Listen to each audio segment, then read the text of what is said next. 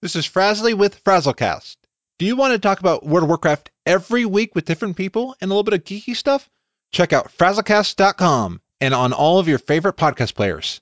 And remember, keep it geek.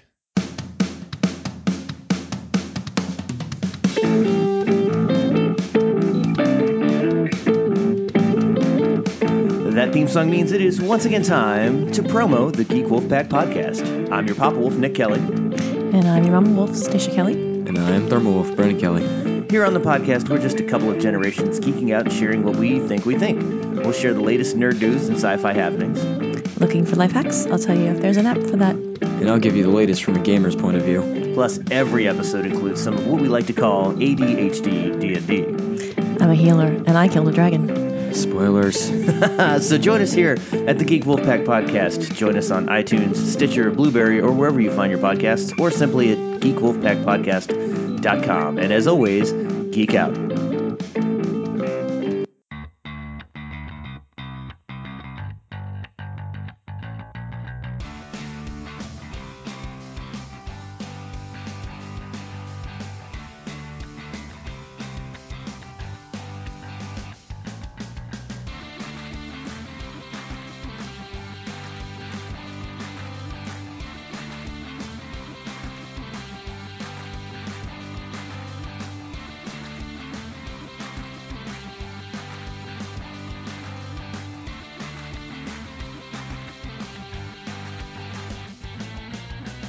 Hello, my name is Joe Hogan. Many of you know me as Epic Grays in various video games and social media. Welcome to episode 125 of Geektitude, a geek culture podcast that celebrates the inner geek in all of us. Today, I am once again joined by my wonderful co-host Ray Vargas. How you doing, Ray? I'm doing good, Joe. Let's get this show on the road. absolutely, absolutely. You've had a busy week. Yeah, it feels a little weird to be sitting in a house on a couch with all the creature comforts of life. I've been camping for a week out in the wilderness, um, which is a trip we take every year, and it's awesome. And it was awesome again this year. Uh, but it's funny how quickly you get, or at least I get used to just not having really internet. You know what I mean? Or, mm-hmm, mm-hmm. or you know, a, bathroom always. you know what I mean? Um, it just like the rhythm of your day just completely changes. Like as soon as it gets dark, we're th- talking about, you know, how soon we're going to go to bed. Mm-hmm. Um, but yeah, but it's super restful for that reason. Probably I, I, get tons of rest on these trips, and I get to catch up on reading. So like I actually was able to finally finish um, that Thor uh, trade that I had been talking about, you know, for a while by uh, written by Jason Aaron, and it was awesome. So that's gonna count as my week geeky thing I did this week. I don't know. I see. Like I think camping is is a geeky thing. Like like it takes it takes some it takes some major investment and enjoyment in a thing to be able to just go out and unplug. And I yeah. do think that it is a a hallmark of us Xennials that you know because we we were you know the transition kids that didn't necessarily um, uh, we weren't we didn't have technology all we remember phones plugged into the wall. For sure. Yes and so in fact i was talking to somebody about xennials and and like the wikipedia description that they quote is something like the people who when they started dating would call their the person that they wanted to date and pray that their parents didn't pick up that, that's like a defining feature of Xennials. Um, so I think I think there's something in, in in our our little micro generation that makes camping an okay thing to do and still be geeky. Yeah. Okay. I like that because I do geek out about most things, including camping. Like you know, yeah. I I for this, I mean, this trip in particular, I planned three years ago and I've, I've taken this trip every year since. Um, it's not your typical camping trip where most people think of camping, especially in my family, of like driving somewhere out into the wilderness, picking a spot, kind of like setting up camp, and then you're just there for a week, right? Mm-hmm, mm-hmm. This is different. I we actually visit, we camp somewhere different almost every night. Because we're visiting different natural swimming pools up in the mountains in the Sierra and Yosemite and Sequoia national forests. So every day, you know, we we hike to these hidden swimming pools, natural pools, and then we swim, and then we drive to a campsite. We set up camp, we have dinner, we sleep, and then the next morning we get up, we break down camp, load up the car, and drive to the next spot. That's so cool. So it's different. Yeah, it's it's it. You know. It, it feels like we cover a lot of ground in one week. um, but at the same time, there's loads of downtime. Mm-hmm. And I did think a lot this week about what you and I talk about, about just like unplugging and, you know, when that's necessary and how hard it is to do also. Like right. when you're just living your day to day, like you're, you almost have no choice at this point. You're plugged in. You got to be plugged in. Yeah.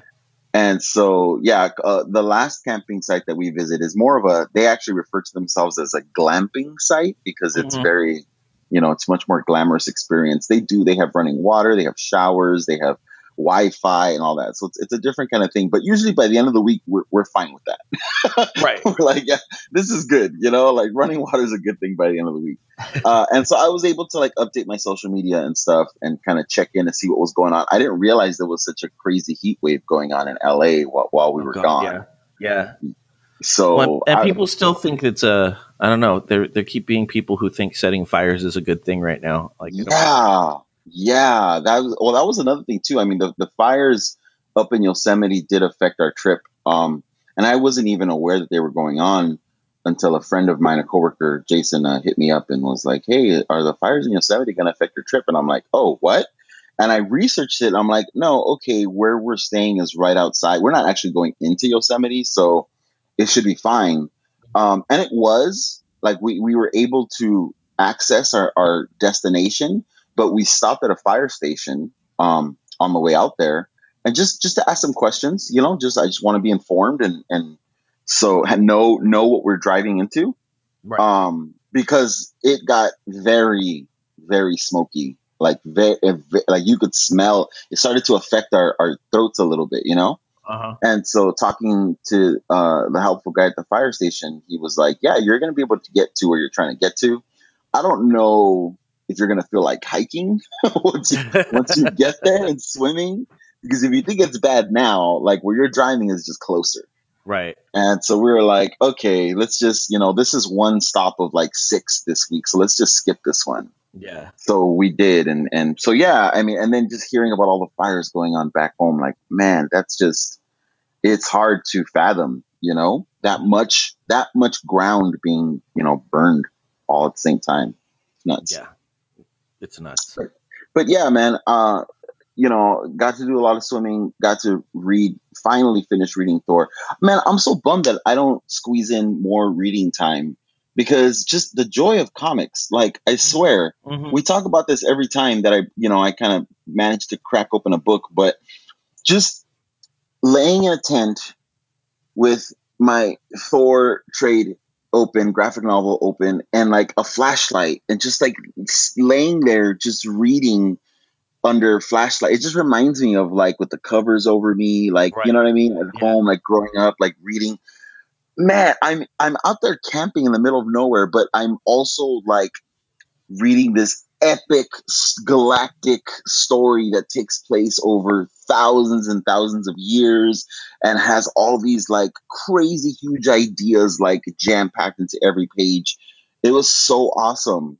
it was just so it was so much fun. It was like the best way to read that story, like being in that environment. So I can't wait to pick up the next book. I know these books are a few years old. You know, I, we talked before about how I like to wait until um, all the stories come out and get collected into a, a you know a book, and then I can kind of binge that way. Um, so so I'm sure you know to some people listening to this that that are have read these stories years ago as they as they were coming out. This is kind of old news, but I'm just like I love it. I I can't wait to get my hands on the next book. That's awesome.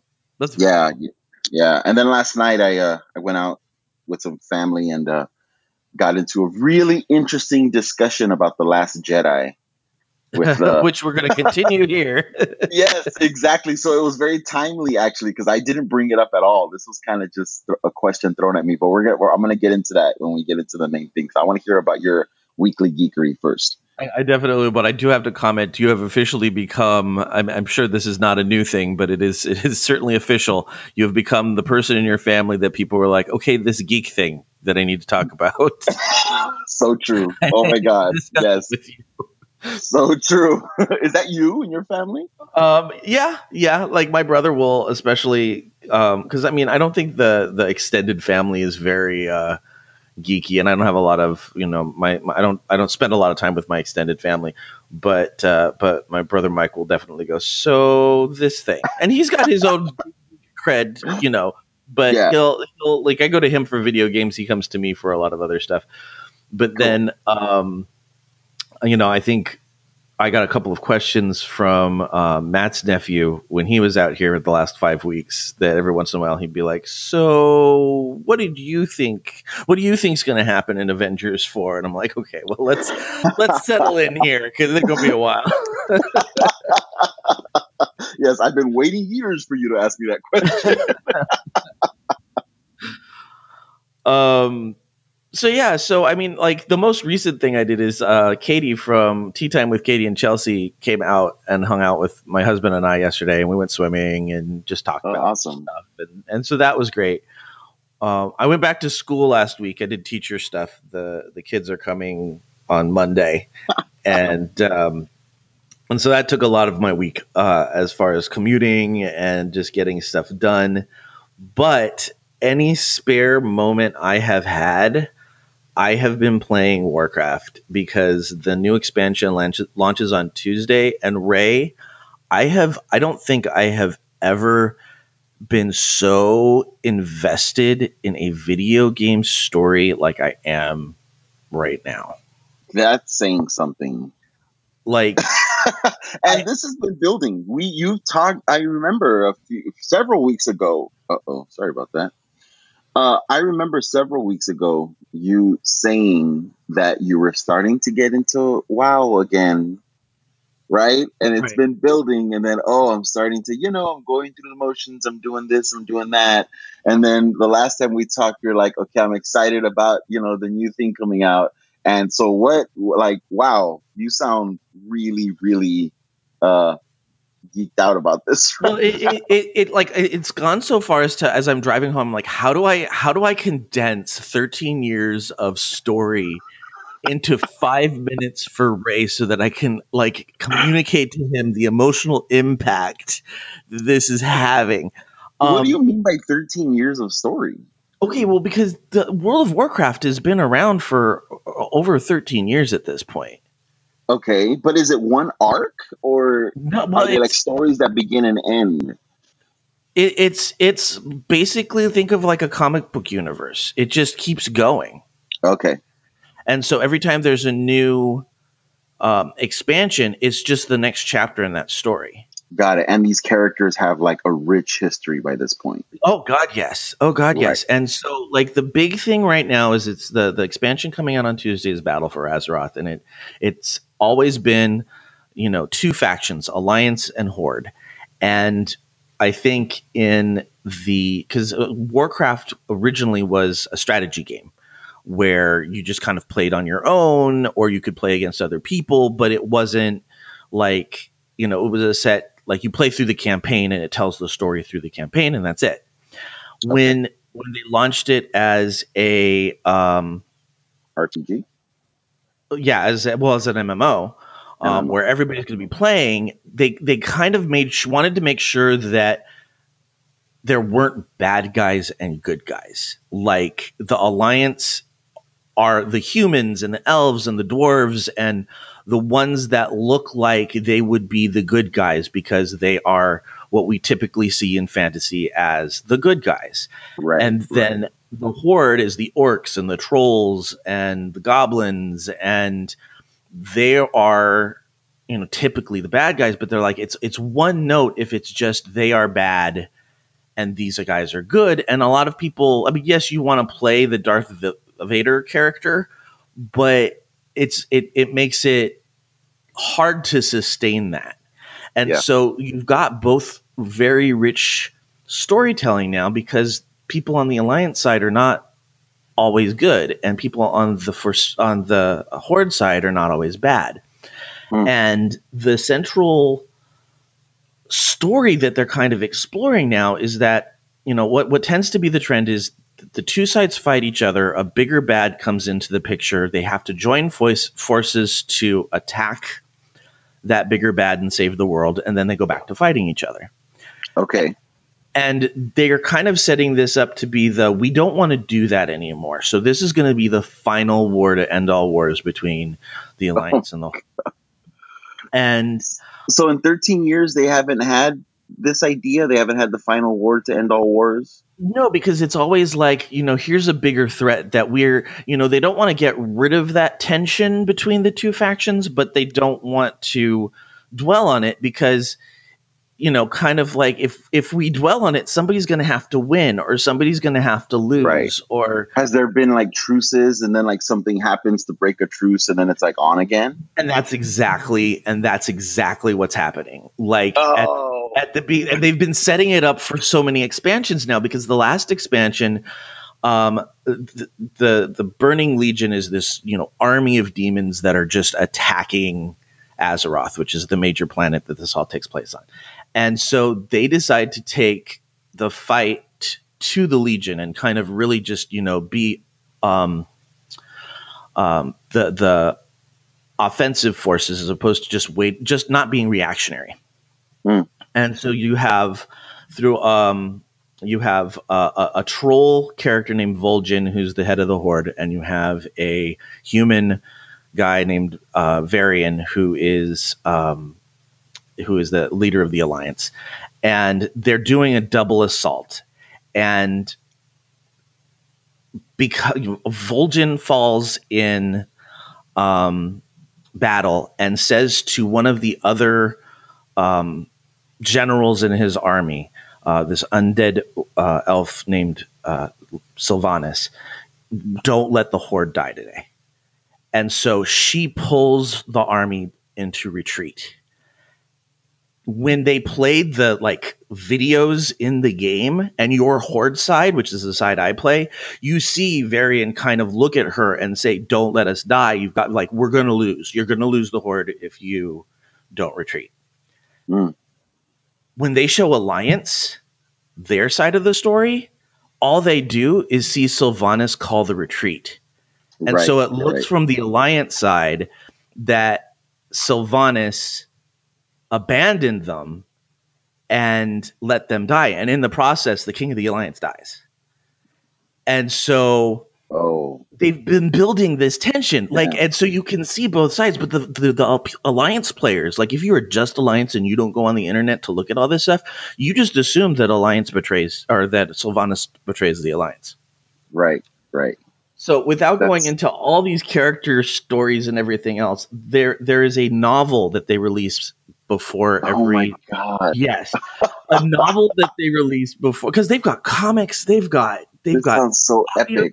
Right. This is this yeah, this is like another world that you could just lose yourself in, another universe you could just it dive absolutely into. is and so Oh, in in the novel that connects this past expansion to the one that's coming out, um, the whole story with Sylvanas is that she was she was kind of she was killed by this this guy called the Lich King who had betrayed his entire people and basically turns his entire people and and anybody who who um, opposed him into zombies basically and somehow Sylvanas breaks free of his control, regains her free will, that's why and she's undead though, that's right? why she's undead. She regains her free will, uh, helps a whole section of this undead army regain their free will, nice. and they and they oppose Arthas. And so when when um,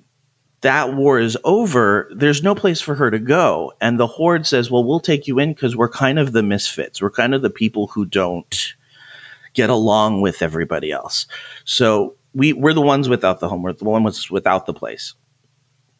And so um, this novel is basically a big story arc in this novel is how the undead assume that the humans don't want anything to do with them anymore.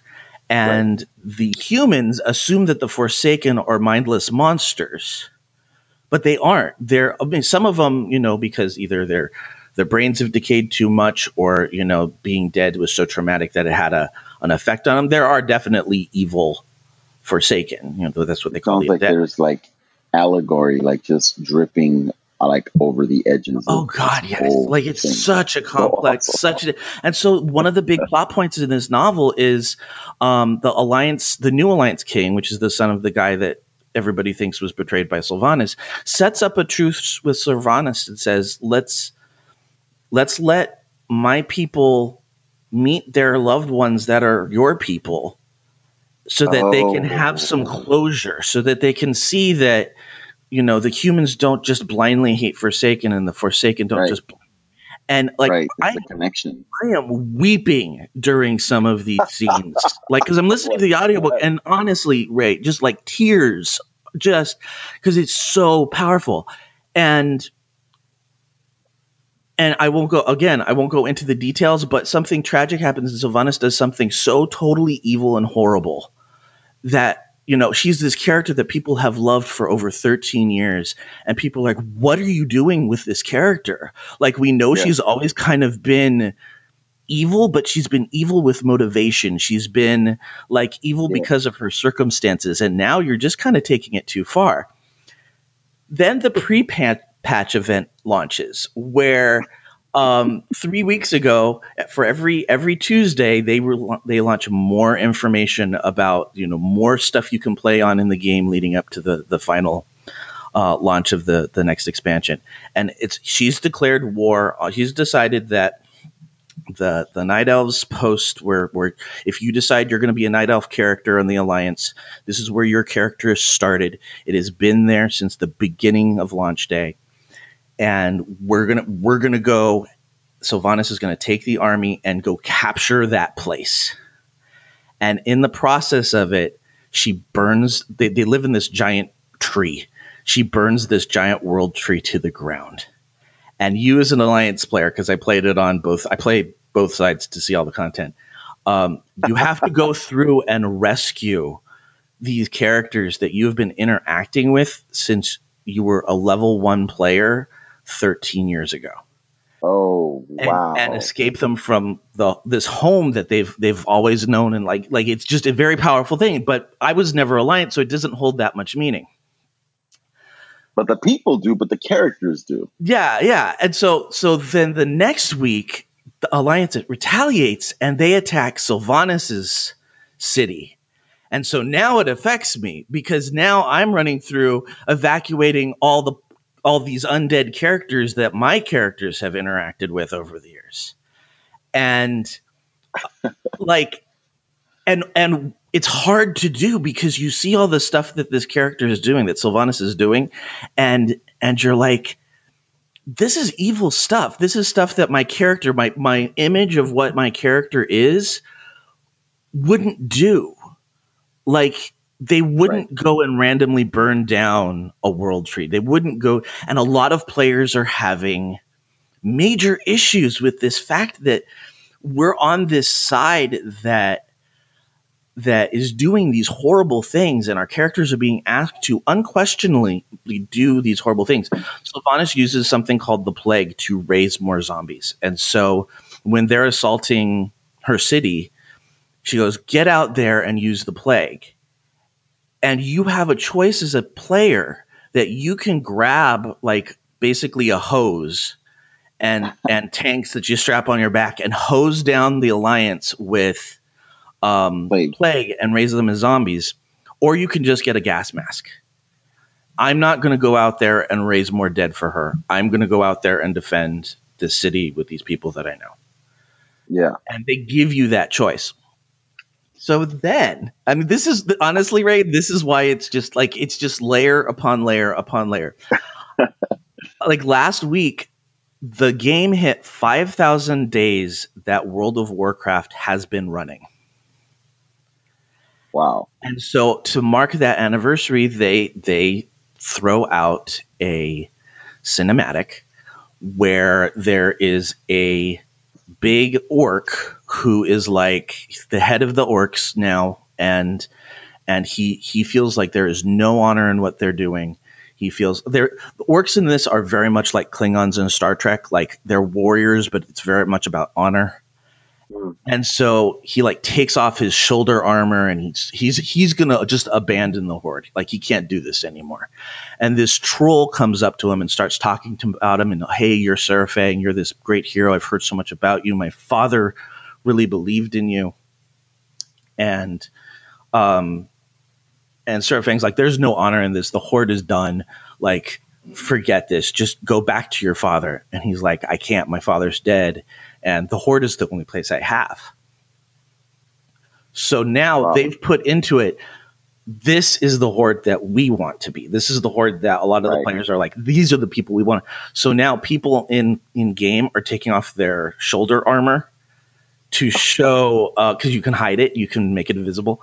Um, they're taking off their shoulder armor to show that we don't believe in what's going on with Sylvanas. We want to go back to the and they're allowing these kind of things to happen and interact. So we're going to go into this new expansion with players because there's players who are like, yeah, Sylvanas is doing it. It's awesome. Screw the alliance. We don't care about any of them. And there are people who are like, no, that's not how these characters would. You know, we don't like that. And then the alliance Yeah. are sitting there going, "What are you doing to our world tree? What like Sylvanas is evil and all Horde is evil." And so they're creating all of this tension, and the God, it sounds so complex. and the expansion hasn't even launched yet. What is the expansion? The expansion is Battle for Azeroth. It's all about basically the Alliance and the Horde fighting each other. So we'll get a whole mess of new content on Tuesday that will Oh lead us through that will lead us through the rest of this story arc.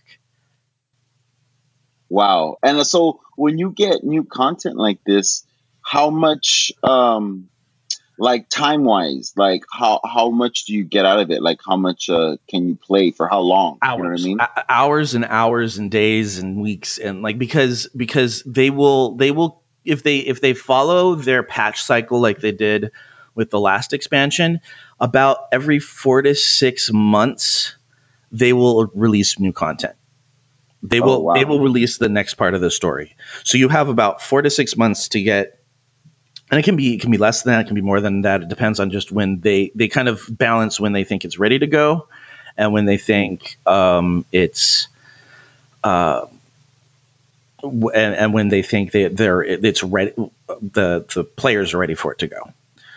So everybody will get to max level and now they can just throw more stuff at you because they know everybody's about at the same space and so Yeah. okay here's the next set of the story and you and spoil like the internet is full of spoilers but they they announced that they were going to burn down the world tree and that they were going to um, assault undercity back in november and so you know geeks i mean we're going to be talking about this later on everybody automatically Yeah. goes well if the hoarder are burning down the world tree there has to be some reason like either you know it's becoming evil or corrupted or like there's a reason nope she does it just out of spite Oh. and and people crushed because for a year people have been like, well, there's got to be a reason. There's got to be. A reason. She couldn't be just that evil. Right. And um, and so it's just like I I literally changed my my character. Like I decided I re-rolled a new character after reading the novel Yeah. because I was like. I have to be Forsaken. I have to be one of these undead characters because they are so much more complex than we've ever been led to believe Yeah. and it, it is like honestly i have never geeked out so hard about something before i mean like this is this is getting to the point where i don't i think i could geek out harder about warcraft than x-men Right. Wow. and for me that's big because they've always kind of been the ones that mm-hmm. kind of rally for that first place Yeah. I love geek shit. yeah And I love that this exists. You know, like this sounds amazing. I almost want to say it'd make a good movie, but I kind of don't want to go there. well, they made they made a movie, and unfortunately, they went right. went too far back, and they they picked uh they picked a time in the lore where it's it's not this rich it, rich it's not this complex, and I think if they had started a little later and left some space open for prequels. They could have still Okay. told that story, but because it wasn't as engaging of an, I mean, it was an engaging story, but it wasn't as engaging, it's engaging as it could have been. Um, it's not what modern players want to see. They want to see these characters that they've been with for 13 years. That kind of sounds like a catch twenty two for the filmmakers though, because it's like, how do you, you know, how do you make it meaningful without that backstory, without all that time? Mhm. You know what I mean? Yeah, well, I mean, you figure if if you started kind of at Warcraft 3, which is the the last strategy game, that's where most of these characters that we deal with in World of Warcraft came from. Okay. Um, when when WoW launched, they the the head of the um, the orcs was Thrall, and in the movies, Thrall's a baby, so they went real early. Okay. Wow. yeah. Yeah. This man, I'm this is almost for me like scary tempting because it's the same thing I it's why I don't play video games, man, because it's just like I can't afford to lose myself into like another thing. You know what I mean? I, I feel like With I this- wanna I wanna look for like summaries or story whatever's that I can like throw at you and because I was Yeah. I, I've struggled with this because I'm I'm like okay I actually did that in 15 minutes. That's not too bad. Like I'm like I could I, I tried to like pull out all the detail and just stick with like the- Yeah. your talking points but it's so complex and it's so like we talk about these characters that we've had for generations that's what we're going to be have talking about for our main our main discussion today. But these characters in in warcraft like people people get angry when you do things with them because you you spend so much time with them. You go and get quests from them. You interact with them in the game. And then you see these cinematics where they do something and it's you can't just say well of course that character's the bad character. Of course they do that. It's like no they've got background. They've got backstory. Yeah, yeah, yeah. It sounds sprawling, like um, like well, like the Star Wars universe, or like you know, like X Men. Um, I just last week read this timeline, this Star Wars timeline uh, between um, between Chapter Six or Episode 6 Mhm. to The Force Awakens, because you know a bunch of time. I think it's like thirty years or something passes in between those Mhm. two and uh, you know, just wanting to find out, like, well, how do we get from where we left off, you know, uh, episode six, The Return of the Jedi, to The Force Awakens? And oh my God, it was way more reading than I anticipated. It was so much more. It was so much that had gone on. There was so much story there, and different, you know, whether it, and and what I read kind of covered everything. The animated, you know, series, the multiple series that like have a huge following. Um, the the the books, comic books, and books that are that are like officially, you know, in continuity and stuff. Mhm. Um, this sounds like that. This sounds like it's just so epic and strong that you could just read about it forever just to catch up. they have they've been releasing um, basically compendiums of like like if you were to go into a, a, a mage's tower and pull out the tome that is the history of Azeroth and and it they're these big epic compendiums of just the the lore like just this is the story of Warcraft from before the games like you know in the beginning there was and wow, and they're on I love that shit. yeah, and they're on book three, and they're like just these huge tomes, and people are thinking there could be as many as two more because they've just started to get into stuff that the game has covered. Wow. That so so when you're doing, I mean, I imagine you spend you've been spending a lot of time playing Mhm. lately, Yeah. right? When, when you're not doing that, are you just thinking Warcraft? Oh, Like- every every um, podcast I think I consumed this week was Warcraft. Um, I was so excited to get the the audiobook because I listened to that all summer. um, in little fits and starts because you know I don't usually listen to podcasts or audiobooks unless I'm commuting, and so all over summer I wasn't I wasn't commuting at all. But um, but yeah, it really has just come down to like let me just load up as many lore podcasts as I can. There's a great um, Yeah. there's a great place out there called Blizzard Watch that covers all the Blizzard games, and so it, it spends a lot of time on Warcraft. And they have a podcast dedicated to just the lore, and you can send in questions and say, "How did this happen? I don't understand." These people have like this is what they do. They they sit in chat rooms while they're working for this company, and they just come up with like theories on how the story is going to move forward. And you'll listen to them when they're talking to one another, and then somebody will gasp, and the other two will stop, and they'll like say, "You just had an idea. What is it? What is it?" Like it is. It is comic book store geeking out at its just base level. That's great. I love that. That's great. Now, how are you going to concentrate this week? Oh, well, that's that's like I've been complaining on online um, because uh, I'm I've I've joined a guild. I've rejo- I have not been in a guild since before I was married, um, and we're we're on on year seven right now. But uh, but I, I'm in a guild and we're talking about it in in game, and then a lot of my a lot of the network people play. So I know Bij and I have been talking a lot about it, and um, and I'm like, of course, of course, the week they launch is the first week of school. Of Of, Of course. course.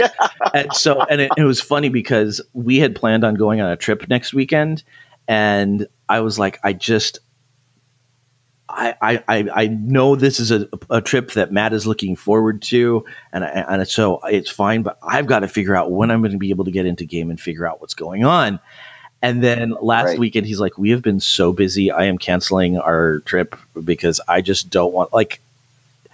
It was it was that balance of not looking too excited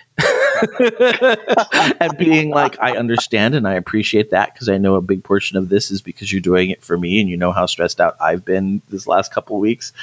And uh, but I'm like, I just I I hope that I can balance being in the game and paying attention to my husband. Um, there was a, a, a funny meme that came through our our, um, our guild chat that was like a letter to the spouse that you can print out and explains where you are and what you will be doing for the next week and a half. Because Nice. because you don't understand how important it is. They just burned down our world tree and we need to do something about it. Man, that's oh, I, I'm I'm gonna want to check in with you on this a week from now after the expansion has come out, just to see where you are. Yeah, no, and I like I said, I will try and throw together or find some um some good resources for people who are like, there's no way you're going to get me into the game, but that story kind of seems epic, and uh, and I'll start sending them out towards people because I, I, I I like we all like to share this stuff we geek out about, but I also don't expect people to pay you know fifteen dollars a month to go root around in a thirteen year old video game. So I'm excited to get into our main topic for today because it'd be really interesting to contrast these two fandoms. Um, it sounds like Warcraft is getting ready to, like you've been explaining, you know, they've been shaking things up and throwing a lot of change at their fans. And people, like you said, are reacting in different ways. Some people are all for it, some people are not, showing their dis- disapproval. But you know, how does that contrast with how Star Wars fans handle change? yeah, You know, and why that might be. So that sounds like something I want to I want to explore with Yeah, you. I think it'll be a good a good counterpoint to what's going on because I think both companies are coming at it from very different directions. Interesting. Cool, man. All right, well, we're going to take a quick break and then we're going to dive right into our our other stuff. I'm Void, And I'm Beej. and together we're the Geek to Geek podcast. Well, we make it. it is kind of us, but I guess it's separate. Every week, we pick a topic from geek or digital culture and chat about it for a while. And you're invited. We talk about books and movies, games, comics, the internet. Or really whatever we feel like. Yeah, that too. So look for the Geek to Geek podcast on iTunes. Or wherever your podcasts are sold or downloaded or whatever. Hi everyone, I'm Katie. And I'm Chelsea, and we are the hosts of Tea Time with Katie and Chelsea. We are two best friends who love pop culture and talking about pretty much whatever we want. Katie! Yes. Stop thinking about Zac Efron and tell our future listeners what some of our latest episodes have been about. Well, we've talked about Zac Efron. No, get it together, Katie. Fine. We've talked about fan fiction, classical literature adaptations, favorite TV couples, and so much more. So grab your cup of tea or whatever your drink of choice is and download our podcast today. And we're back, and we are going to just do a quick plug for the network and the shows that are on the network. It's been a while since we've been able to talk about them, so we're going to tell you some of the episodes that that have been out. Uh, the Geek to Geek cast has done episodes about uh, the Nintendo DS and 2DS and 3DS, and it was a really great episode. You should check it out. Uh, and then they just like as of uh, a few minutes of us recording this, released a no, new episode called "Re-experiencing Media." So when you've got like what makes you want to go back and replay a video game or watch a movie or watch TV series. So that's what they've got on uh, their feed right now. Uh, Katie and Chelsea on Tea Time have an episode out about Crazy Rich Asians. Uh, they read the book before the movie comes out this coming weekend, which I'm very excited about seeing. I don't know if you've heard anything about that, Ray, but No, I haven't. I'm really looking forward to it. And uh, they also are doing an episode about TV shows that they just won't watch. That people keep telling them that they should watch, but they just they know they're not going to. So that's gonna that's that's a fun episode. That's going to be a good one. yeah.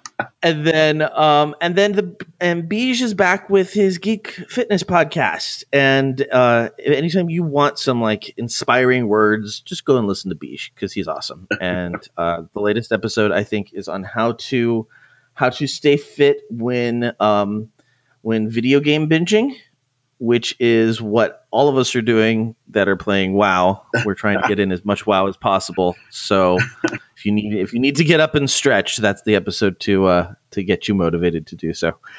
all right, so this week we're doing something completely different than we usually do. Um, Ray, you found a an essay, Yeah, a long essay. Yeah. a long essay, like a long essay that needed to be paid for. Yes.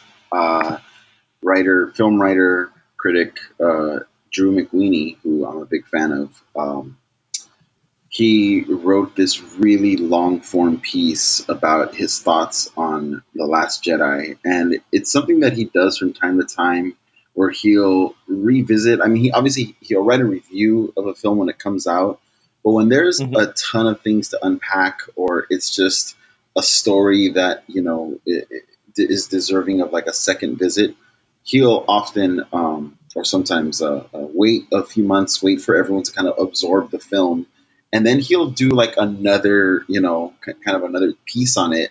Um, and obviously, with the Last Jedi, you know, with all of the controversy that it kind of caused and how it kind of split fandom, there was a lot to, to unpack, and then just the story itself has a lot going on in it. So um, I was really glad to see that he was, um, you know, diving back in, and so he released this um, this long form piece uh, just I would say in this past summer. Um, so you know what the film came out back in December. So Mhm. I mean, waited six months to you know write this this longer piece, and it was cool. I think what's cool about that is that it gave a chance for for us to see what the conversations were going to be or tantrums depending on how you look at it but you know like what what are the things that people are hung up on? What are the things that people are going to want to keep discussing about this film? And so being that we had the chance to see that now you know to this point um, i was really excited to read um, his words on this his you know his, his kind of deeper analysis. And i thought it was so much fun. I mean what was it joe? Like within a few pages, I sent it to you, and I was like, "You have to read this." Yeah. like, like, this is you know this is so cool. Um, you, it's it, I just felt like so much of what I had been thinking about it, you know, this film and my reaction to it was being echoed in his words. And then he just takes he takes a, you know, takes it even deeper. Um, and just so you know, yeah, it is. You mentioned that it's it's something you pay for. Um, Drew McWeeny, he runs a, a, a blog or a site called Pulp, Pulp and Popcorn, and uh, that's where he'll every now and then he'll offer like some pieces, you know, that you that are behind a paywall, and it's it's small. It's like six bucks, like five bucks. So Yeah, not, six bucks. yeah, it's super affordable. Um, and you pay it, and it's very straightforward, and you get a digital download, and then you can read it on whatever you know device you feel most comfortable reading it on. Um, so yeah, that it's if you're interested, I definitely recommend reading it. Especially, you know, if you're a Star Wars fan, just in general, you should check out this this piece, and then he's got a bunch of other cool stuff to to read there as well. Uh, so yeah, I'm I'm glad to hear that you you know reacted strongly enough to it that you wanted to talk about it on the podcast. Yeah, because I mean, I think I think one of my biggest problems with the movie is not the movie. It's I mean, I've said it on on podcasts before. I've said it to you in person. It's like it, it, it is just a movie, right? like not Right. like it hasn't it hasn't committed committed genocide. It has like it's just a movie. and people have such a huge, strong, crazy reaction to it that I like how he kind of broke it down and and this is why this character is important this is why this character works this is why this is something that's needed and this is why people are not reacting positively to it Yeah, yeah, I like that approach as well. Um, and it's funny because there were things in, in the movie that I didn't have a problem with that I was kind of surprised that people had problems with. Like for instance, um, the uh, the whole casino portion of the film. Um, Mhm. I was I just yeah okay this is this plot thread you know this is this subplot or whatever and it obviously connects to the main story. And yeah I've, I've been kind of surprised to see people say you know that was a waste of time or that was you know that was a dumb plot line or whatever. And so for him for for Drew to kind of approach each plot thread and say this is why thematically it makes sense with the rest of the story or whatnot uh, I really enjoyed reading about yeah it, it, his his point is that it's showing a it, it's showing the world that they exist in and that it isn't like all we ever see is the the rebels and the the empire or what are they in this? The the first order and the republic? Yeah yeah. Um, but we don't see like the day to day people that how this does or does not affect their lives. Right, right. Um, and so this. Oh, I got. I got to tell you this. So, so uh, we're going to be talking about this, but I have to, Joe. There's uh, a conversation that I had with someone that I haven't even told you about that is definitely going to be influencing what I what, uh, uh, what I talk about with you today. Um, so, um, just to kind of you know set the, set the, the scene. Um, I nowadays I don't get a lot of chance to spend uh, with my family, you know, visiting my, my cousins and my sister and my aunts and uncles and my parents, just because I'm I live further away from them now, and I'm I'm busy with work and I'm in a grad program.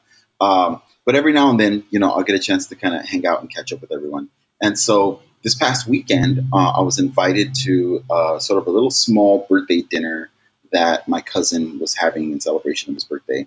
And so uh, we drove out and got to see him and got to see you know a, a- little bit of, of extended family I haven't seen in a while.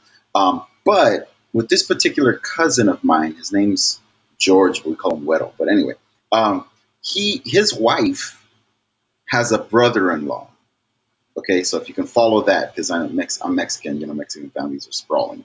Um, so so my cousin's wife has a brother-in-law who uh, I've known for years who went to film school. And me and this guy, you know, we're not directly related. We, we I've known him for years, and I, you know, usually get to see him at an event maybe once a year, maybe twice a year. But when we see each other, Joe, we geek the fuck out.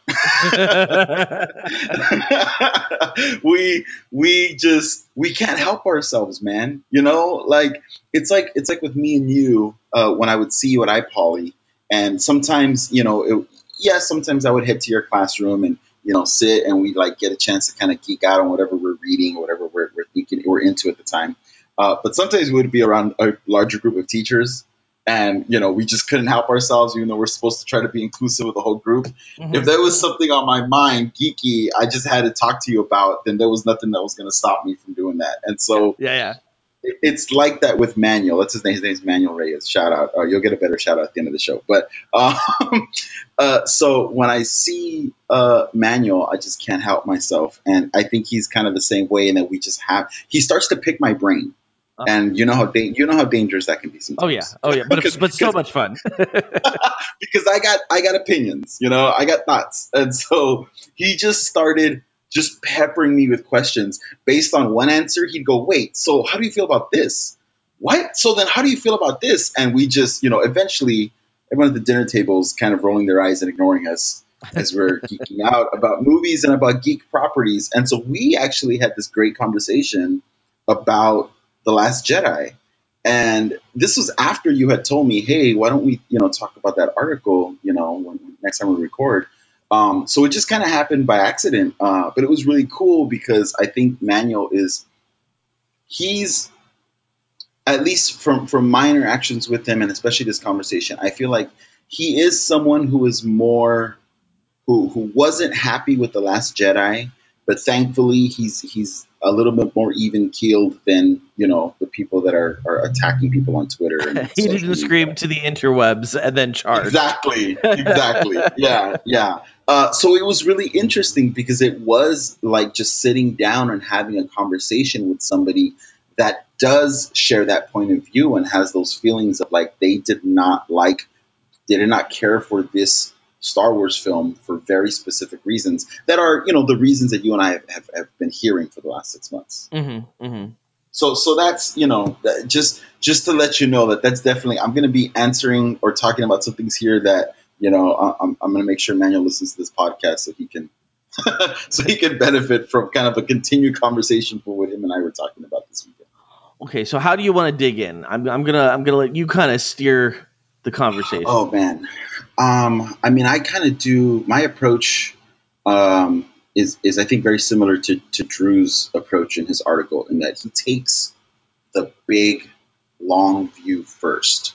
He's he, I literally his piece starts with why do we write stories? Why do we tell stories? You know, and I think that it's really easy to get lost in the minutia of, Mhm. of these geeky properties, you know, and really start to feel like connected almost in a desperate way to like the details of these worlds and we tend to lose sight sometimes of like the bigger the bigger picture. And so um i feel like you have to think about what star wars is in, in the long view and what it was meant to be when it was created by george lucas you know because there's no way when he was writing this that he could envision what it was going to come to mean to like generations of fans right? Mhm.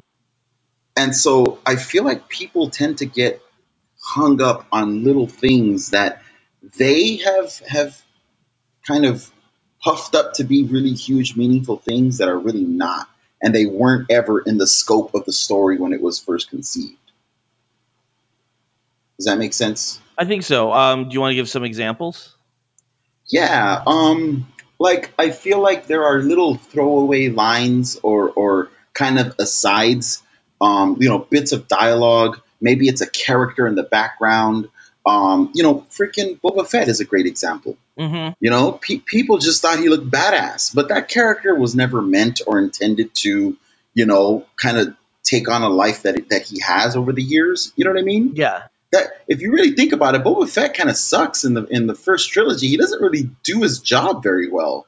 No, he doesn't, he doesn't know? at all. And then he just gets he gets just like dumped into the Sarlacc, and that's it. Yeah, yeah, exactly. But because of you know, and I mean, as an artist, I could say you know, it's kind of cool to think of because of this awesome visual design of his character. You know, people wanted to know about this character and wanted to collect that that action figure, and then and and it was also, I believe, uh, you know, someone will correct me on Slack or whatever if I'm wrong, but I believe that was kind of like a special collector action figure as well. Like you couldn't just get go out and buy Boba Fett. Like you had to send in something, you know, some some uh, a proof of purchase or something for Boba Fett. So I think that kind of added to the mystique as well of like people clamoring for this character for more info about this character. And then, you know, of course, for better or worse, Joe. I mean, I don't know how you feel about this, but a lot of times these, whether it's a comic book company or a film studio or whatnot, will take note of fan interest in something and then they'll kind of pay fan service to it by saying, oh, you know, we're going to expand on this character, not because it was in the cards from a story point of view, but because we know that that's a popular character. Right. How do you feel about that when, when that sort of happens and fan interest kind of influences properties like that? Well, that's how we get like a Wolverine in every property and 20 Batman comics and Spider-Man, like five different Spider-Man comics that come out every month. Like so true. It leads to saturation that's just uh, it, it burns the character out and then the character becomes less cool because it's not they're they're not they're paying fan service, they're not telling cool stories. Right, right, and it, it waters down the character because you know instead of editing it down to like one or two outlets and then you know you have all the most awesome stories happening there. You got to kind of spread that out over you know a number of different venues and then it just kind of waters down overall the storytelling. Right. Um well so if you think about you know this this approach that drew takes where he's talking about why we tell stories he starts to talk about the time uh, the era in which Star Wars was even created. And I think that's really important to keep in mind because Star Wars was written and made during the 70s and Hollywood was like a certain it, there was a certain thing happening in Hollywood during that time.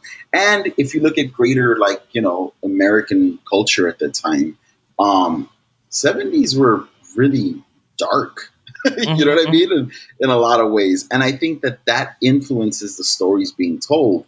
And if one of the points that Drew makes that I really agree with is that if Star Wars is going to continue to be meaningful for generations to come, the way Disney hopes that they can make it, um, it has to reflect the times that it's made in. Mm-hmm. Right. That was one of his a, criticisms of the prequels is that they really weren't a reflection of the time they were made. I mean, they were technology wise, but they weren't thematically.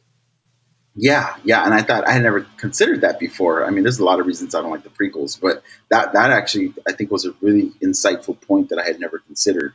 Um, and so I don't know, man. You know, we talk about kind of the the political upheaval that's happening now, and I really think it's personally. I mean, people are saying like, "Oh, things are getting so bad." I think this is kind of the process of like it's like it's like lancing a boil or something, man. It's like you gotta, you know, like yeah, it's yeah. gonna get worse in order for it to get better. Yeah. And I think that, you know, all the stuff that we're talking about now that's making people so uncomfortable, it's a necessary part of the process. And I think that The Last Jedi is reflecting that. Um yeah, I think I think it's very there's the, what are some of the the signs that or what are some of the the plot points or story themes in Last Jedi that you feel are kind of reflecting the political landscape that we're in now? Well, I, I it was not lost on me that the the First Order is all a bunch of old white dudes. Right. Like, like yeah. that is that is not at all lost on me. And um and I do I tend to like to to, to go back to the whole Kylo Ren is the Star Wars fanboy like totally. he reflects that value system and that reactionary, you know, idol, idol worship, like kind of just a big hot mess. And if you think about it, he's the ultimate uh, Darth Vader fanboy. Yeah, yeah, he really is. He, he's even cosplaying Darth Vader when we meet him. Yeah. Uh, and this whole idea of like the empire being this horrible thing that we that was you know defeated back in the day, and yet you have this like this whole group that wants power and looks up to the empire and wants to emulate that whole not just you know the look, but even like just wants to to to fulfill you know the mission that the empire kind of you know left off with. Right. I mean, does that remind you of anything? yeah, yeah. We just celebrated an anniversary a couple weeks ago or last week. right, Uh, right, right. So yeah. Um, yeah, and you know, one of the things that Manuel brought up when we were talking this weekend, um, I, I hadn't, I don't know, I'm not, I'm not a, the the biggest uh, Kevin Smith fan. I find some of his things kind of enjoyable, but I'm not like a devotee of like the podcast and stuff. I don't know how you feel about Kevin Smith. Um, I appreciate a lot of his stuff, but I don't. Yeah, I'm like you. I I, I don't consume him as as vorac, uh, voraciously as some people do. Right, right. He's got like a huge following, man. Um, but uh, Manuel brought up he brought up Kevin Smith's review of the Last Jedi, and so I had to go and listen to it. So this week I actually listened to most of his review, and I was expecting Kevin Smith to rail against this film, right? Like I was Mhm. for I, I mean, you know, forgive me for having just kept made that assumption, but I just thought, oh yeah, totally. Like Kevin Smith is the fanboy that is going to totally hate on the Last Jedi for all the reasons that this, you know, this group of fandom is like hating on it. And I was shocked, shocked to read his to, to listen to his review. Um, he really loved this film, and he talked about like all the moments that brought him so much joy. And even when he had certain um, uh, criticisms, Mhm. he he made it a point. He emphasized, "Look, I'm not saying that that the way I would have done it would have been better. I'm just saying this is what I thought, or this is what I expected, or this is what I would have done. But I'm not saying that that means that it would have been better. How the fuck do I know? You know what I mean? Right. And so I was like, oh, wow, that's way to be gracious, Kevin Smith. Like, that's awesome. Um, one of the things that he pointed out that I didn't even notice in the film was how kind this movie is to animals. Um, and he's like, this is kind of low key a vegan movie.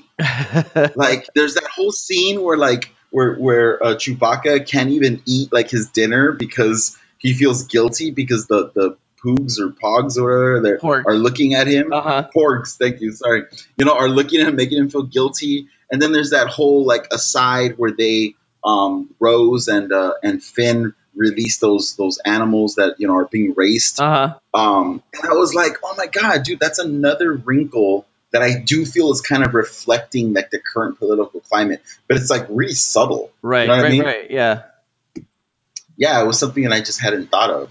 Um, and I don't know. I think if you have, I could be wrong here. Let me know on Slack if you disagree. But I, I, I feel like maybe depending on how uncomfortable you are with the current political climate of like social justice awareness, might might correlate to how much you did not like this movie.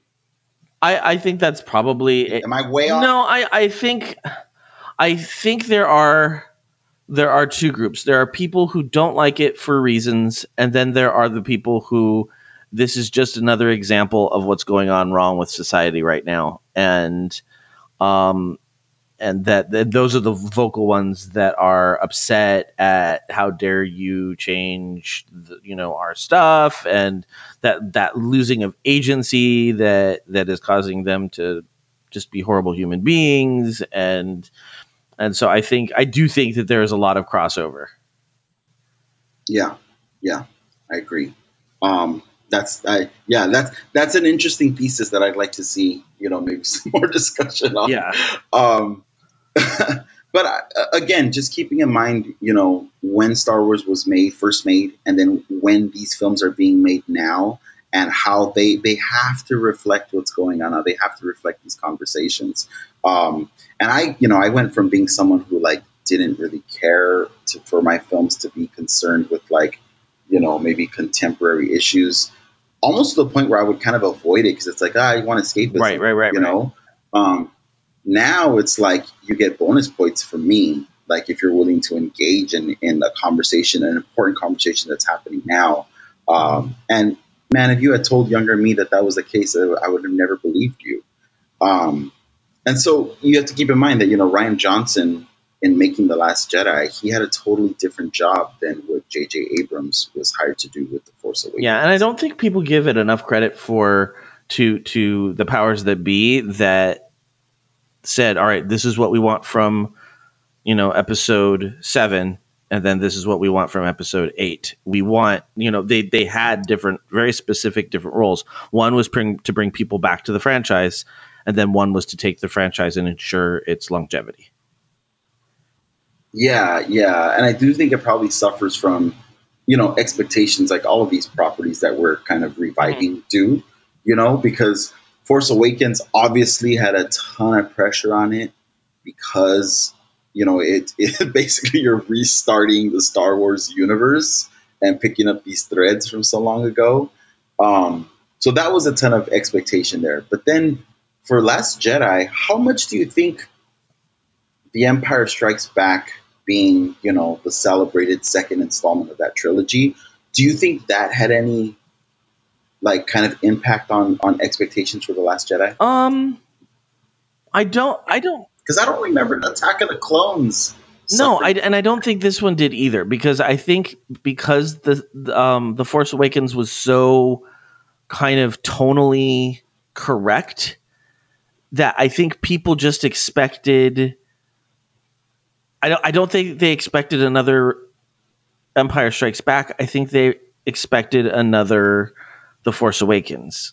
Like I, I think the people who rail the most Right. against the Last Jedi are because it's moving forward and they don't want things to move forward and the um the the force awakens is very much a good way of doing exactly what people who are upset about ghostbusters and people who are upset about you know this movie or that movie that's like moving the story forward it really did it kind of it did a very good job of of kind of xeroxing a lot of the notes and a lot of the tone and a lot of the feel.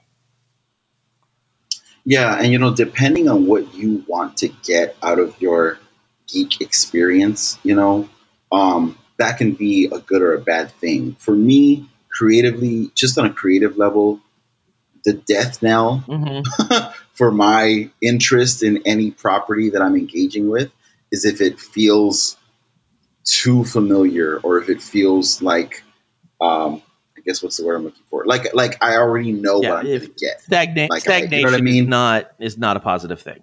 Yes.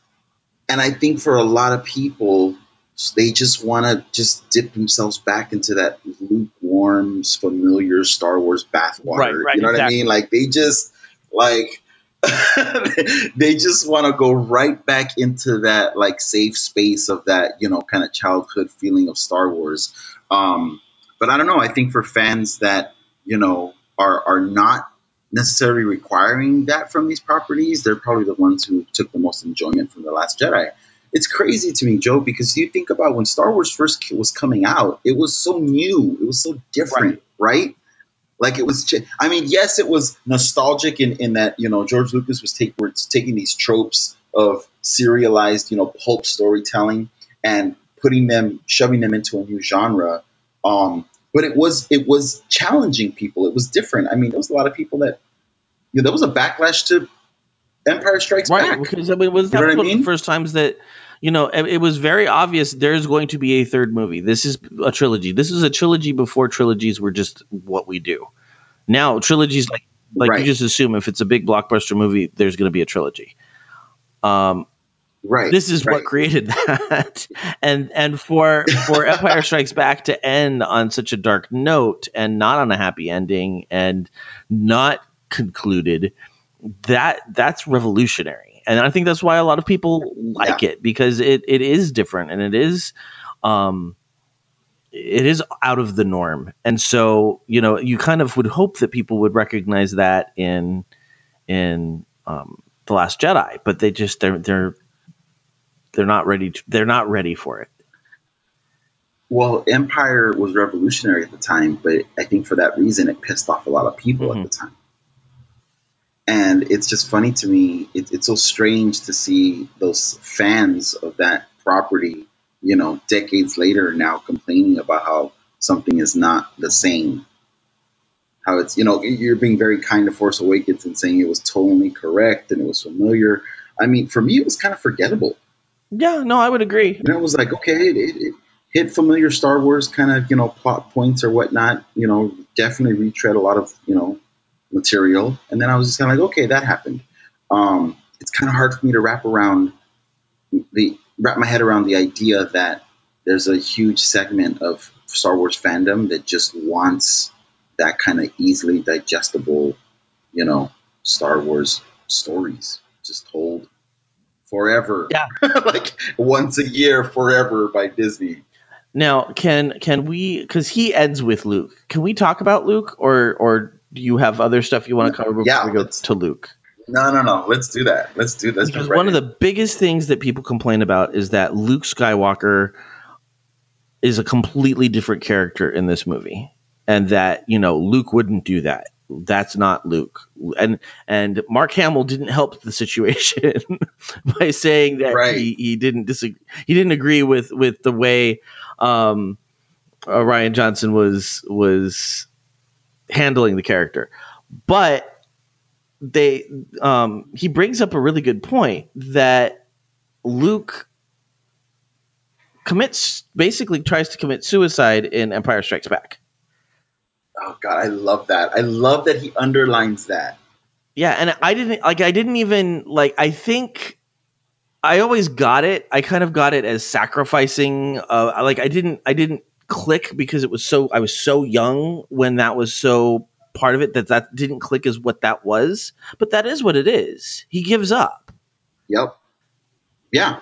Yeah. He chooses death over giving in to, you know, what he just learned is his father calling him to the dark side. and and that kind of blew my mind because it's like yeah if you look at the character in that direction yes he's willing to do big grandiose gestures to to make sure that the dark side doesn't win so why wouldn't he make this you know mistake and try and kill um his nephew like yeah. Yeah. And Luke's kind of emo. he really is He is. He's he's like the proto uh uh um uh Ben Solo. Uh, he's he's you know and if you're like no no he's not like that yet go back to the first movie and listen to him Yeah. complain about not wanting to do his chores Yeah, and whine. Yes. yes, and and whine, whine to Kenobi, to Ben Kenobi, and whine to Yoda as well. Yoda gives up on him. Yoda says, "No, you're not ready. Nope, you you're a failure. This is not going to work." And and so I think it's another example of that looking at things through rose-colored glasses. And and and one of the things that he brought up is that um he talked about how he he like this is a deep dive essay cuz he talked about midichlorians. Yes, And I love when he does it like his disappointment with that addition into the the universe was that it set up that there's a bloodline. It set up sets up that that there is um, a a legacy, and it becomes about the Skywalkers and how powerful the Force is within their bloodline. And right. It comes. It becomes about yeah, purity. yeah, and we uh, and and it, and it, it's just it doesn't like it doesn't track with the rest of the themes of the of the series. And so um when when Kylo Ren goes and says you know to Rey that she is nobody like she she does not come from an amazing bloodline. She does not it basically gives the force back to the people. Like it basically says anybody can be force wielders. You don't have to be a skywalker. There's nothing like it, it the dynasty is not there anymore. My response when uh, this weekend over dinner, uh, as everyone ignored us, when Manuel said that whole, you know, that whole kind of detour through the casino planet was such a waste of time. I was like, no, they set up. are you- How can you call it a waste of time? Not only did a bunch of cool story stuff happen and character stuff, but they set up the whole final image of this movie that underlines the point that the force is now for anyone and it's of those kids. It's of those little kids that are you know helping in the stables um, and and their plight and their existence. First of all it, it, lets us know that they're even there Mhm. right? Um, and then you know it sets up that whole final image where we see it. It is that exclamation point to what you're saying which is it's it's the force is not just for jedis. It's for anyone. Anyone can access it. Um, and then it kind of plants the seed for like the continuation of like the rebellion or, or the resistance as it's Yeah, and and the thing is, it's very interesting because I'm reading a book right now called "The Dynamic uh, Dynamic Story Creation in Plain English" by um, Maxwell Alexander Drake. He is an author and a teacher, and he does panels at Comic Con where he. I loved the way he broke down creative writing and how to be a good writer, and it's a skill, and word choice is important, and and one of the things he's talking about as I'm reading through dynamic story creation is that you are, if you want to be a successful writer, you have to write for your audience. And you have, your main character is a shell that your reader is going to inhabit. And he constantly uses um, A New Hope as an example because everybody's seen it, so it's easy to kind of use that as you know these are examples of whatever. Yeah. And it dawned on me, it's like this is why so many people are upset about Rey and Finn and Rose. It's because they're used to being able to inhabit a shell that is cis white male. And Yeah. now the stories are being told from characters that are not as easily relatable to them. And that's where they feel like it's Right, being taken away from them because they they are not comfortable removing enough of their self-image to to make that leap into where I think you and I are kind of like, yeah, we don't mind like being excited Yeah. and feeling empowered by Rey um, you know, kicking ass because she's a woman and we're not. Like I, you and I don't think have that that hang up, but some people very much do. Yeah, and if you and if you look at it from the other perspective, there are minority communities that have never had someone look like them in these stories, and so we have gotten really, really Mhm. good at identifying, you know, with characters that don't Yeah. look like us. We've had to develop that ability in order to like fully enjoy these stories, you know, and so it makes sense if you've never had to develop that ability, you're gonna really suck. Yeah, absolutely, absolutely. And so I just thought that that was kind of interesting because I was reading that in you know today for for SSR. I'm reading it as the kids are reading what they're supposed to be reading, and um, and I was just like, oh my god, this is so applicable to what they were talking about in the essay. Is that it really is about the audience being able to inhabit your your main character, and and people just aren't willing to do that with this film.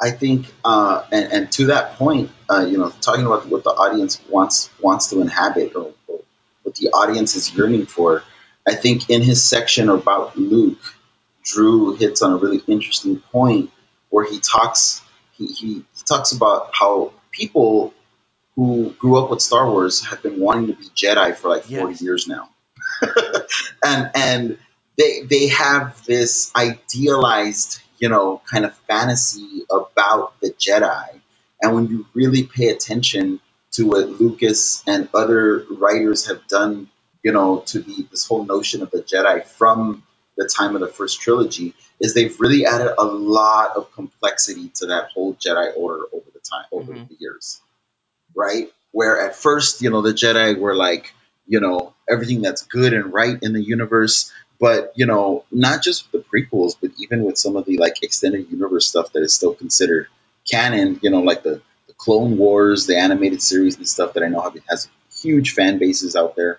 Um, they're showing that the Jedi were just, we're not always good. We're not always right, even. Yeah, You know what I mean? And I think that that's something that people don't want to engage with. They don't want to think about that. So when they come back to Luke and you know he's wants to end, he feels that the Jedi Order should end, which by the way, Yoda agrees with him in this movie. Um, you know, he's like, yeah, it's going to be something else now. It's time, you know, this, you know, our time's come to an end, and now it's going to be a new thing. Which again, so like, hello, like this is it is. That's what I love about it so much is that they're like, you know, it's not hard to grasp. They're underlining these things. Um, you know, Drew makes a point about how just like with most religions or many religions, the longer that they're around, you know, the more uh, institutionalized they get, uh, the less they really embody, you know, uh, the the whole spirit of you know what they were about I in the was first I was talking to um, Robbie Glow and Razorbug on the Geek Card, which I'll talk about during shoutouts. But one of the, we were talking about this, and he said that you know in Britain, um, Jedi is is a registered religion. Like it's it's there. Of course, of Yeah, course it yeah, is. it's there. Now, I think there are good ways to be self-referential, like we're just talking about, and then there are bad ways. There are ways that just shrink the universe. You know, I, I, it started to really get on my nerves the way um, a lot, not just Star Wars, a lot of the storytelling nowadays has to find ways to connect things and characters over the years or whatnot that really don't need to be connected because then it just makes the universe way smaller than Right. what it can be, right? Um, you know, making well, a famous one is in, you know, one of the first Batman movies, making Joker the person who killed Bruce Wayne's parents. I get that it makes sometimes makes sense for the plot and for the, the, the arc of the story, but it really does when you keep doing that over and over again and sequel after prequel after sequel, it really does shrink things down and, and kind of handcuffs future storytellers, right? Um, so so I like that they kind of, they didn't really do a lot of that in this film where they have done it in the past. Um, one of the things that Manuel brought up that uh, Kevin Smith mentions in his review is that uh, that whole scene at the Casino Planet with those racing animals. He's like, "Oh, I would have made those. Um, what's what's the Tauntauns. Yeah. is it a tauntaun? Yeah, he's like, I would have made those tauntauns because that, and I'm like, no, like, there's more than one kind of running animal. like, this, this is a universe. This is a universe that spans like the galaxy.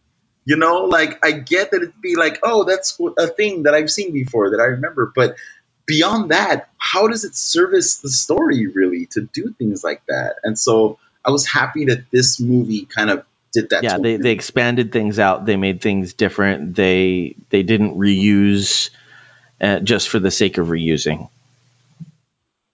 Yeah, and when they did, it was like super pointed and like you know served the story like dramatically. Like when when R two D two um brings up that original clip of Princess Leia, you know, saying "You're Mhm. you're my only hope." Oh man, like that's the right way to well do and it. then and then he brings up the book ending which i didn't even like blew my mind ray okay Wait, so remind me, talking what- about um how the the original luke's original story is is prompted by this projection of leia and then in Right. um the last jedi when he's on the farm, when he's on the farm, and you know he's cleaning his droid, and then you know he accidentally triggers this thing. That's what kind yeah of kickstarts exactly everything. and right? so his last act is him basically projecting himself into like when he booked it bookended it that way i like my mind was blown i was like you're right there is an artistic Yeah. bookend there's a thematic bookend there that is really like you just don't even think about it but it's it's definitely yeah, there yeah, yeah. Rian Johnson did so much with this script, with this story. There's so much going. I watched rewatched this movie recently. I think it was like two weeks ago, and I'm thinking, oh yeah, you know, I'm I'm folding clothes or I'm doing this thing. I'll put that on and. It'll just, I've seen it already, so I know what happens. Oh my god, man, it's so dense. clothes go story un- the, the clothes go unfolded Yeah, totally, total. I'm gonna be ironing all week because that shit's going back in a pile in the hamburger.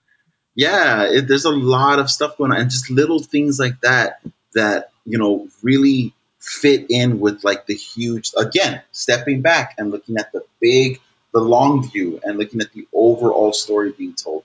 Lucas liked to talk about like you know things being you know uh, what is it? Uh, they rhyme, right? Right, right. Rhyming.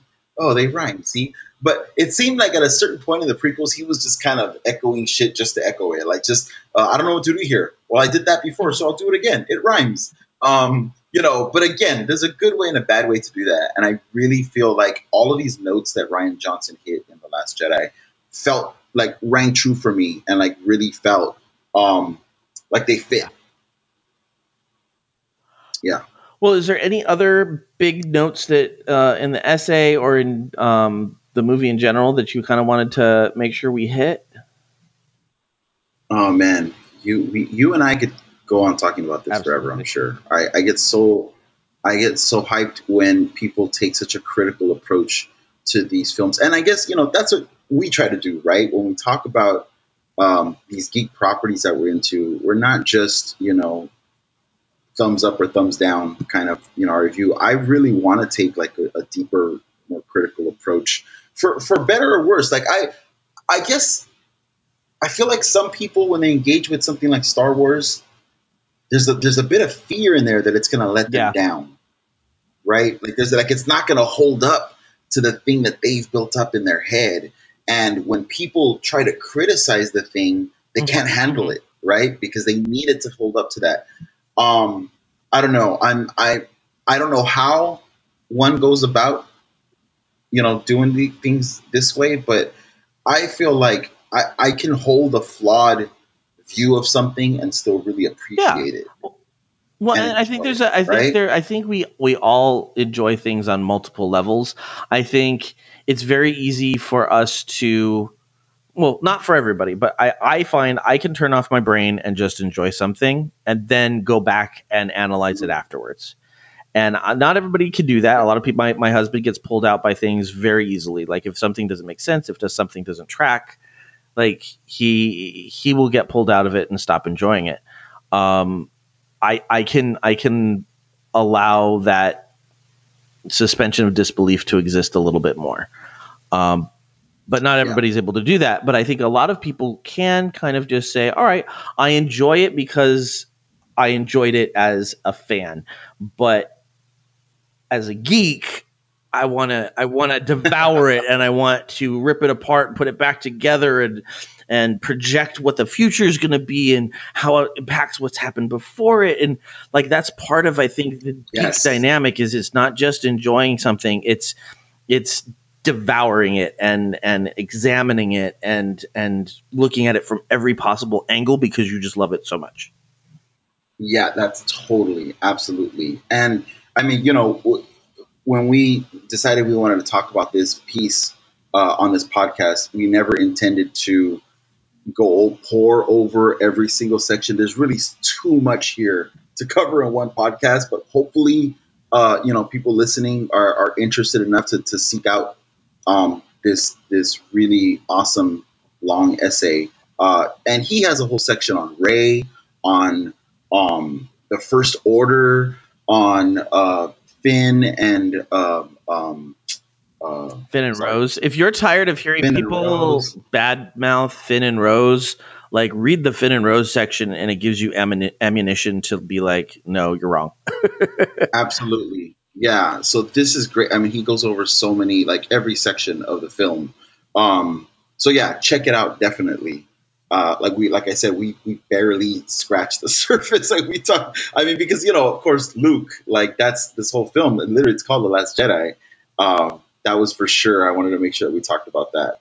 But yeah, no, uh, um, it's it's an awesome piece. Uh, also, you know what? This made me go back and I, I was really curious to see um, what what was the timeline of events between um, Return of the Jedi and The Force Awakens. Because one of the things that kind of threw me when at the beginning of Force Awakens was the scroll, right? The famous scroll of beginning of, of each Star Wars film Mm-hmm. talked about the first order having some semblance of power and the resistance being and i was like wait what like wasn't this covered in return of the jedi? Yeah, Like- didn't they like, didn't they lose? yeah what's going on? And so this article uh, or this this essay actually made me want to go back and just do some research and i found this really cool article that i'll, I'll, I'll will hopefully provide a link to um, throw it in the that kind of goes over the events of like what happened and like all of the plans that palpatine had in place for in case he was killed and how those different directives were put into motion upon his death when you know anakin you know comes back and is redeemed and and you know uh, saves his son um, and how those things kind of ultimately led to the the the space in which the first order was able to continue. It kind of reminded me of like how you know Sean, who you know you work with, uh, and Mhm, mhm. we're both friends of, always you know he loved to point out how like the seeds of one war were always planted in the end of the last war, right? Like oh. Like, like it's always like yeah we thought that that was the right solution but then you can see how you know nope here we go again with another world war because you know certain things were locked into place that were inevitably going to become a problem um, and so that actually there is a timeline of events that that connects the, those two films that makes a lot of sense and was like super enjoyable for me to read so we'll link to that too Yeah, that'd be cool.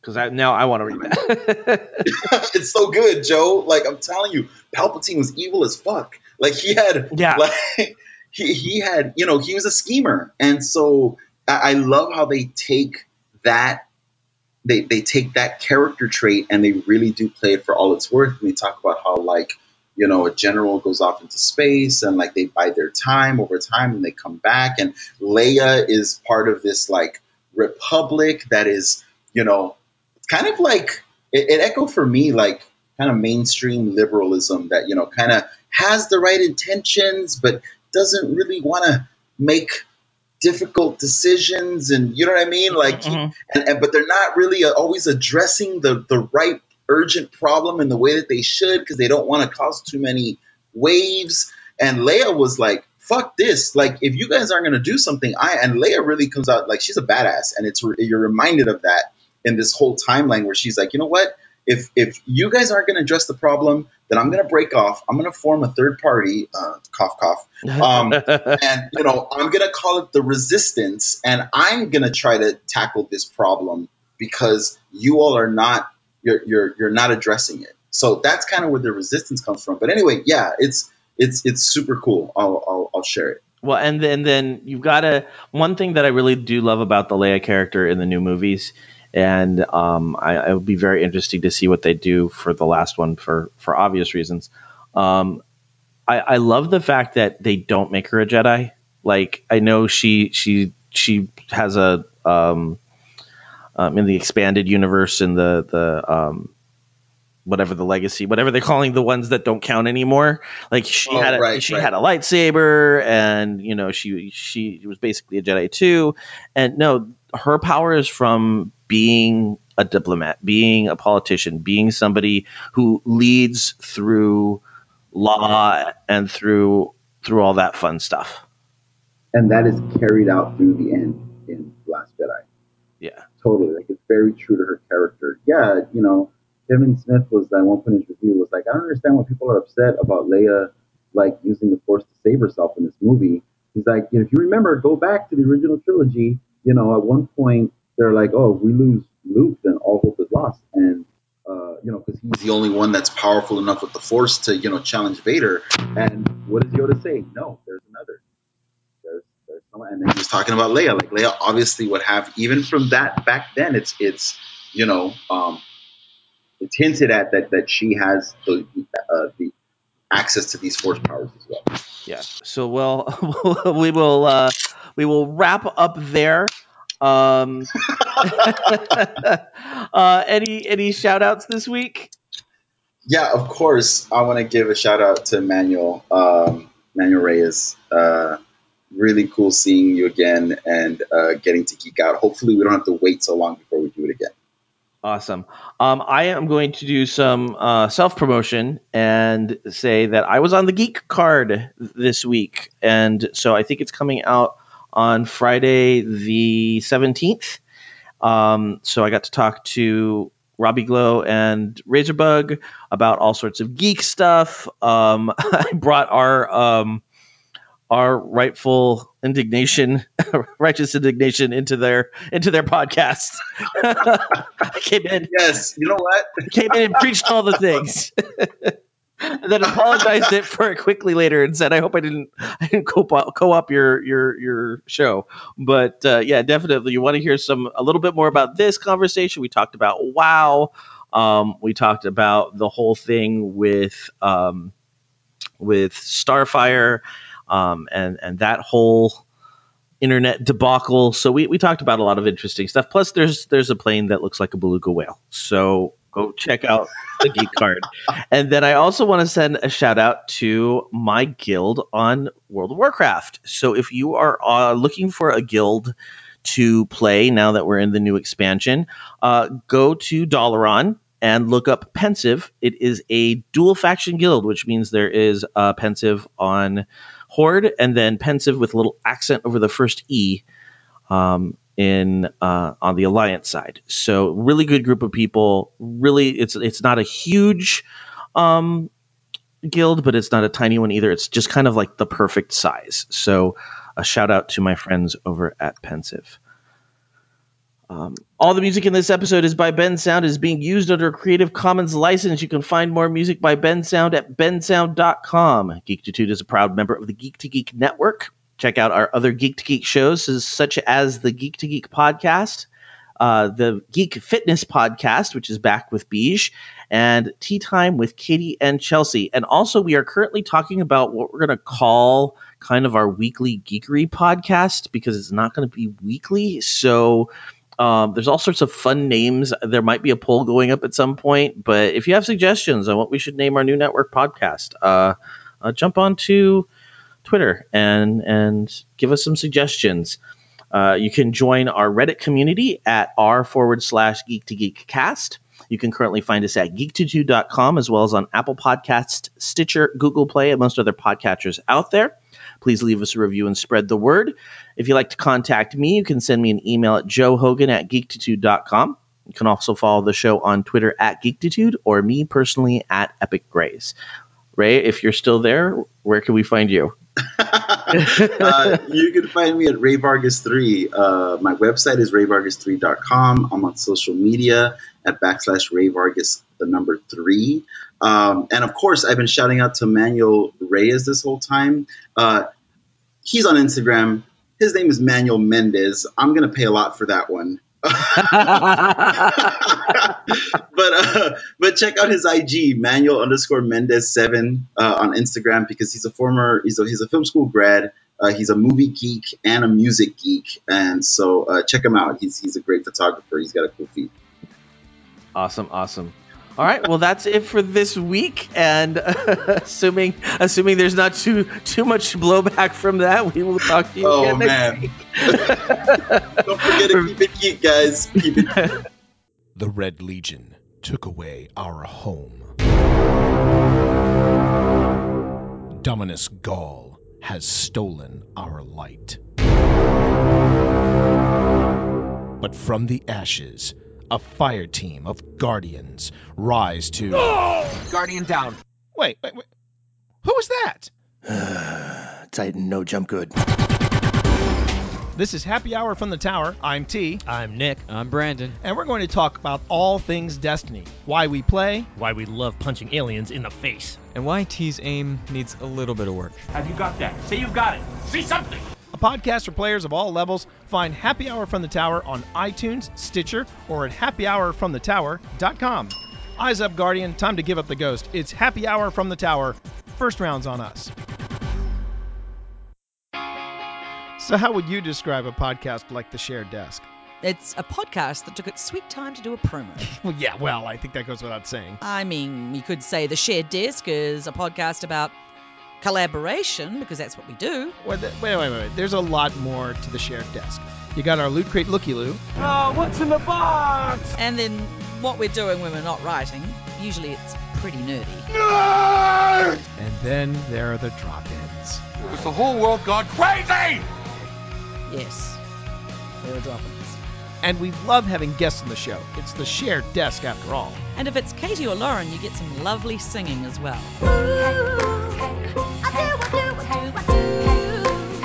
So find the Shared Desk on iTunes, Stitcher, or at theshareddesk.com. The Shared Desk. Two writers, One podcast, different, points, of view.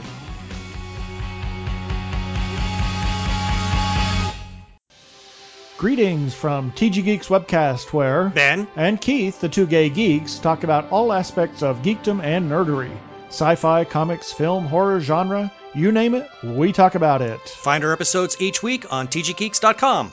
Visit our Facebook page, TG Geeks Webcast. On Google Plus and YouTube, look for us as Two Gay Geeks. You can tweet at TG Geeks and at the Two Gay Geeks. Or call our feedback line at 469 TG Geeks. That is 469 844 3357. Happy listening. Peace. Cheers.